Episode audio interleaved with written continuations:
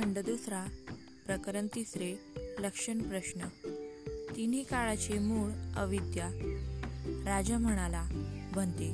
भूतकाळ भविष्यकाळ व वर्तमान काळ या प्रत्येकाचे मूळ कोणते? महाराज यांचे मूळ अविद्या आहे. अविद्येमुळं प्राणी मात्रांचे संस्कार अस्तित्वात आले. संस्कारामुळे विज्ञान जाणीव जन्मास आले. विज्ञानामुळे नाम व रूप आकारास आले. नामरूपामुळे सहा आयतांचे किंवा इंद्रिय आयतनामुळे स्पर्श आला. स्पर्शामुळे वेदना संवेदना.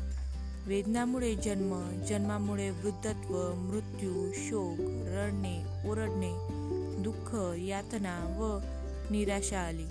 असा हा कालोक आहे.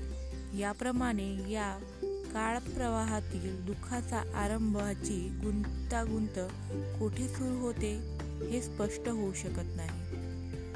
खंड दुसरा प्रकरण तिसरे अठरा तिन्ही काळाची मूळ अविद्या समाप्त.